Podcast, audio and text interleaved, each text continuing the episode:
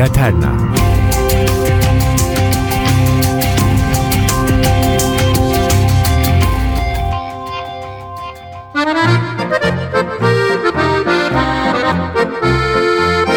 Size hiç Alp dağlarından söz etmedim. Latince albus, yani beyaz anlamında. Avusturya, Fransa, Almanya, İsviçre, İtalya, Slovenya ve Liechtenstein olmak üzere tam 7 ülkeden geçen bu muhteşem sıradağlar, Afrika ve Avrupa tektonik plakalarının çarpışması sonucu oluşmuş. Hadi jeoloji uzmanı yapmayalım size.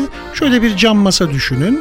Üzerindeki örtüyü elinizi bastırarak iterseniz, hani biraz ileride buruşup yükselir ya, aynı Himalayalar gibi Alp dağları da bu şekilde oluşmuş. İtalya ve Fransa'nın bir türlü paylaşamadığı en yüksek noktası 4808 metre ile Mont Blanc.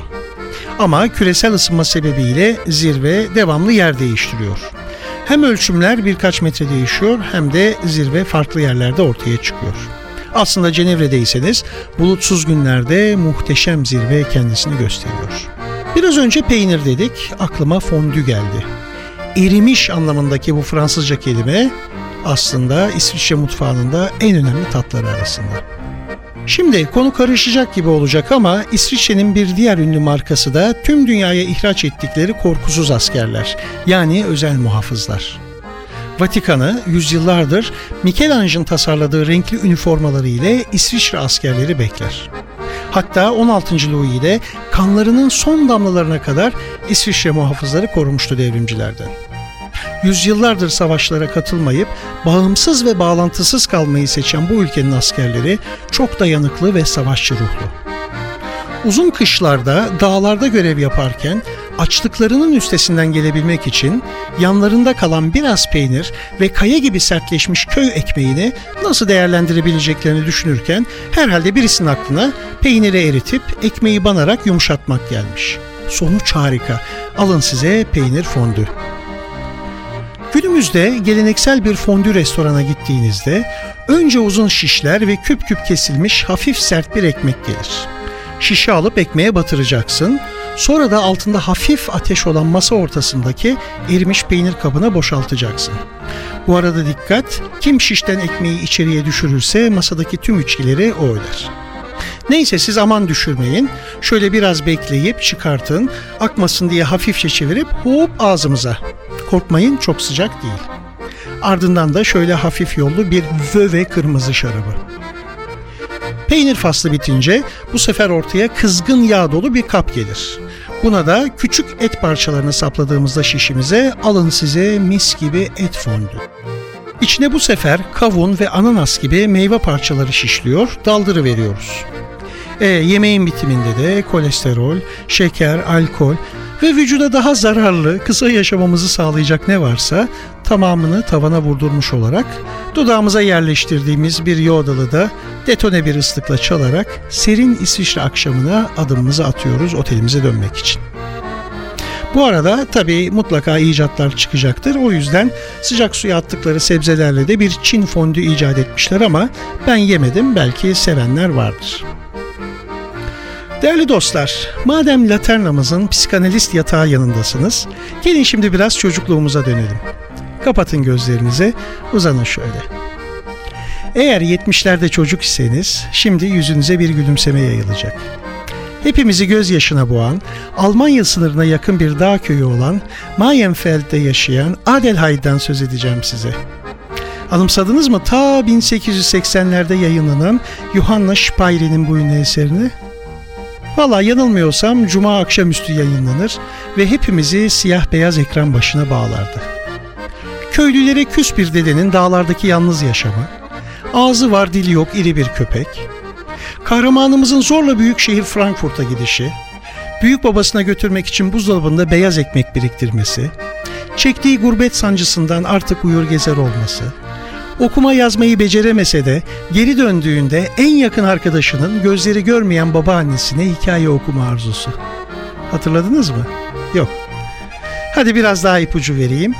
Büyük baba, çoban Peter, oyuna sonradan yürüme özürlü kadrosundan giren Clara Sesemann, sert dadı Madam Rottenmeier, Anladınız siz onu. Adelheid, yani İsviçre'nin Alplerde geçen en ünlü çocuk masalı Heidi'den söz ediyoruz. Valla vurdulu kırdılı mangalar ya da otomobilden Voltran'a dönüşen garip teknolojik hedehödeler yoktu o zamanlar. Tam 52 hafta boyunca Kaçak dizisinde Dr. Richard Kimball ile Komiser Gerar'ın nefes kesen kovalamacası sonundaki gerçek katilin ortaya çıkmasını, Dallas'ta Ceyar'ı vuranı bekleyen bir ırkın ahfadı olarak Heidi'nin de mutlu sonunu tırnaklarımızı yiyerek beklemiştik. Hadi üzmeyeyim sizi, Heidi'nin sonu da biraz Türk filmi gibi, yani her şeyin eğrisi doğrusuna denk geliyor. Clara ve Heidi, doktorun önerisiyle Madam Rottenmeier'ın teröründen kurtularak büyük babanın Alp dağları eteklerindeki evine dönüyorlar. Çoban Peter, Clara'nın arkadaşlığını kıskanarak tekerlekli sandalyeyi, içi boş olarak elbette, uçurumdan aşağı yuvarlıyordu, hatırladınız mı? Bunun üzerine Clara da tüm gücüyle yürüme çalışmalarına başlıyor. Sonunda mutlu son elbette, yürümeyi başaran Clara'nın ailesi de Heidi'nin tüm geleceğini garanti altına alıyor. Büyük baba da artık mera otlatma mı, davar paylaşımı mı her neyse köy halkıyla olan husumetini sona erdirip vadiden aşağı iniyor. Aslında ben bir de Peter'ın büyük annesinin gözleri "Tanrım görüyorum" çığlıklarıyla açılır diye çok beklemiştim ama olmadı. Evet değerli NTV Radyo dinleyicileri, düşünüyorum da 21. yüzyılın bu hızlı dönen çarklarında şimdi söyleyeceklerim belki çok hafif, çok havada kalacak ama Heidi bize gerçekten sevmeyi öğretmişti. Aileyi, doğayı, insanları, çocukları, herkesi sevmeyi, beklemeyi, belki sabretmeyi, sıkıntılara katlanmayı. Ya daha başka ne bekleyebiliriz ki altı üstü bir çizgi film serisinden? İşte bu erdemler bile yetmişti benim 70'li çocuk kuşağıma. Gelin gönül telinizi titretelim ey yaşı yetenler. Gençlere belki çok uzak gelecek bu ezgiler, bakalım sizleri nereye götürecek. Özel arşivimde birkaç farklı dilde olmasına rağmen bu diyarlara en yakışan Almancası ile sizlere dinletmek istiyorum jeneriği. Kayıt da eskidir, kusura bakmayın. Haydi.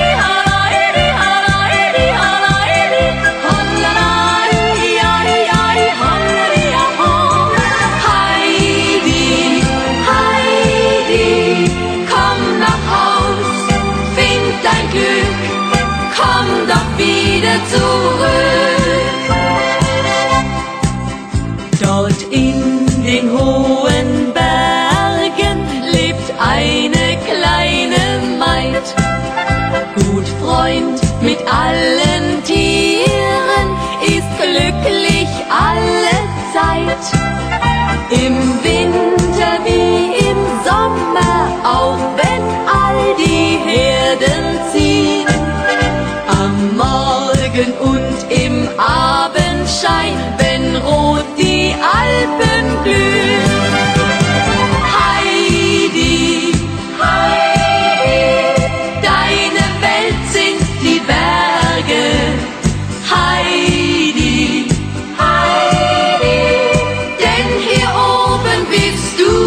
Haus, dunkle Tannen,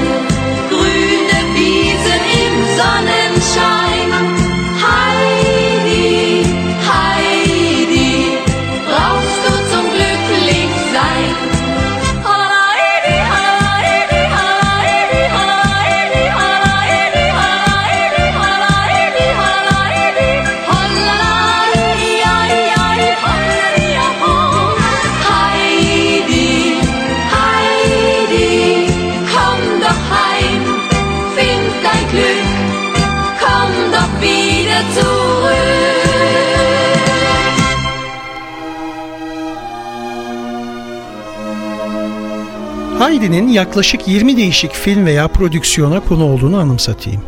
Bizim seyrettiğimiz 52 haftalık seri ise 1974 yılında Japonya'da Zuiyo Eizo stüdyolarında yapılmış ve Isao Takahata tarafından yönetilmişti.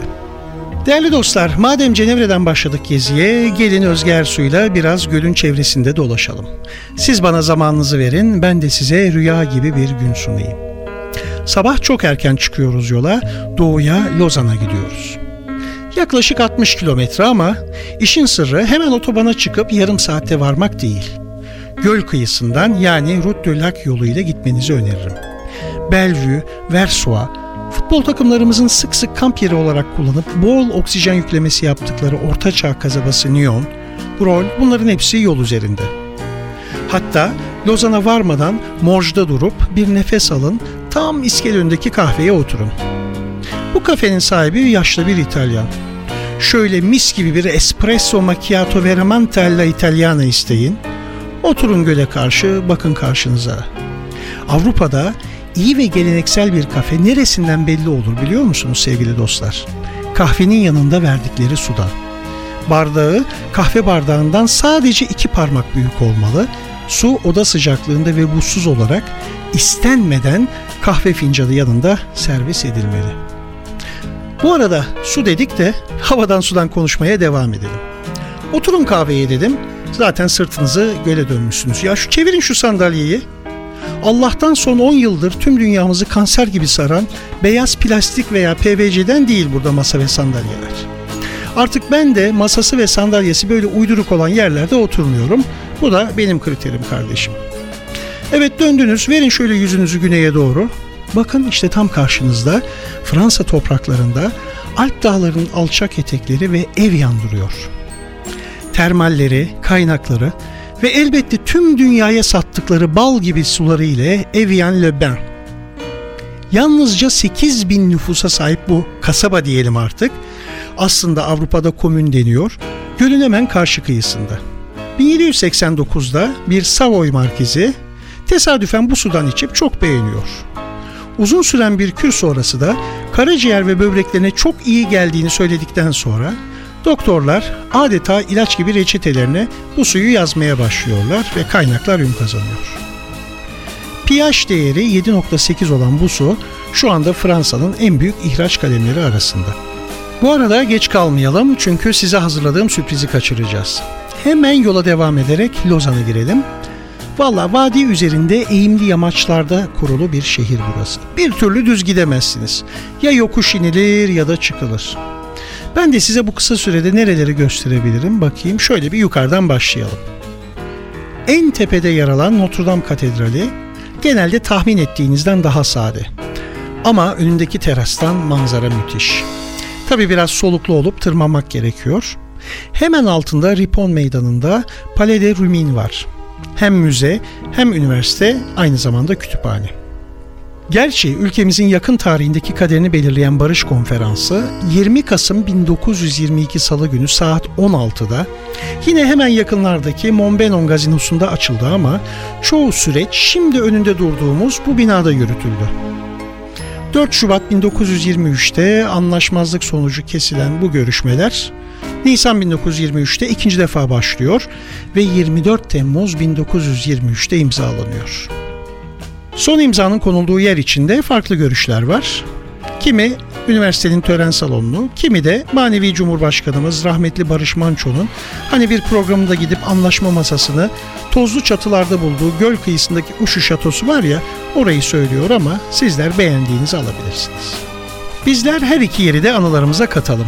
Daha sonra sakin göl kıyısındaki ağaçların serinliğinde dinlenen şatonun önüne de bir gidelim. Ben daha önce söylediğim gibi diğer programlarda gezilerimde hep yanımda bir Türk bayrağı taşırım. Konuklarım da böylesine duygu yüklü yerlerde bayrağımızla fotoğraf çektirmeyi çok seviyorlar ve elbette duygulanıyorlar. O sıkıntılı, bulanık, girdaplı, boğucu sellerden ülkeyi adeta emniyetli bir köprü ile modern dünyaya Lozan Anlaşması ile bağlayanların anısına isterseniz Laterna'da ruhumuzu serinletelim. Konu ve yer ile pek alakası olmasa da hani uysa da çaldım uymasa da der ya, şarkımızın adı Tehlikeli Sular Üzerindeki Köprü.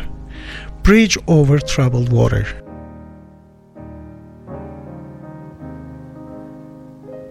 When you're weary, feeling small, when tears are in your eyes, I will dry them all.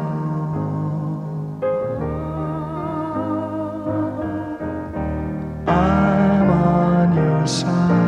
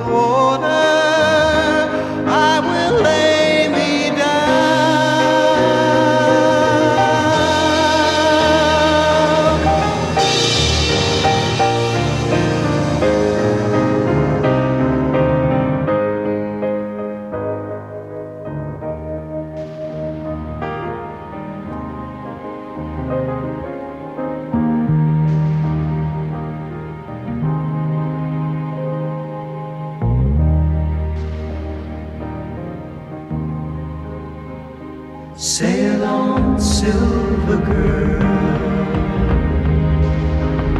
sail on by, your time has come to shine, all your dreams are on their way, see how they shine.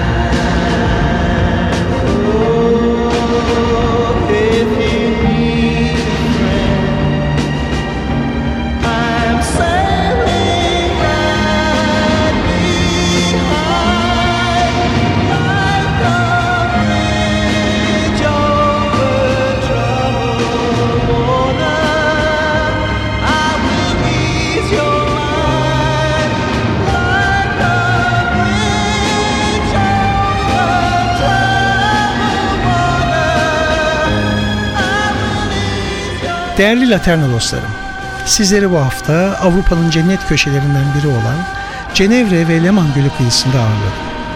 Gelecek hafta İsviçre'nin 2. bölümünde sizlerle yine buluşmak istiyoruz. Şimdilik hoşçakalın.